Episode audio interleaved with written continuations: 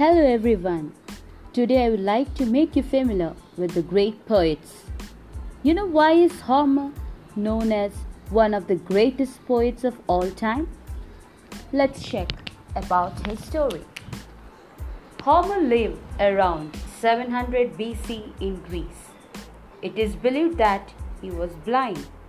When Homer was born, the Greeks had just recently learned how to use the alphabet from the Phoenicians.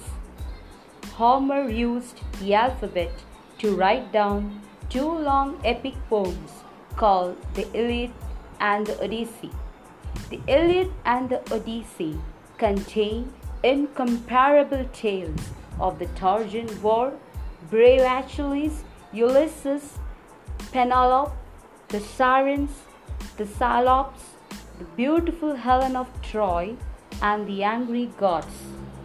They are perhaps the most influential works in the history of the Western literature. These two poems have captured the hearts of generations throughout the world.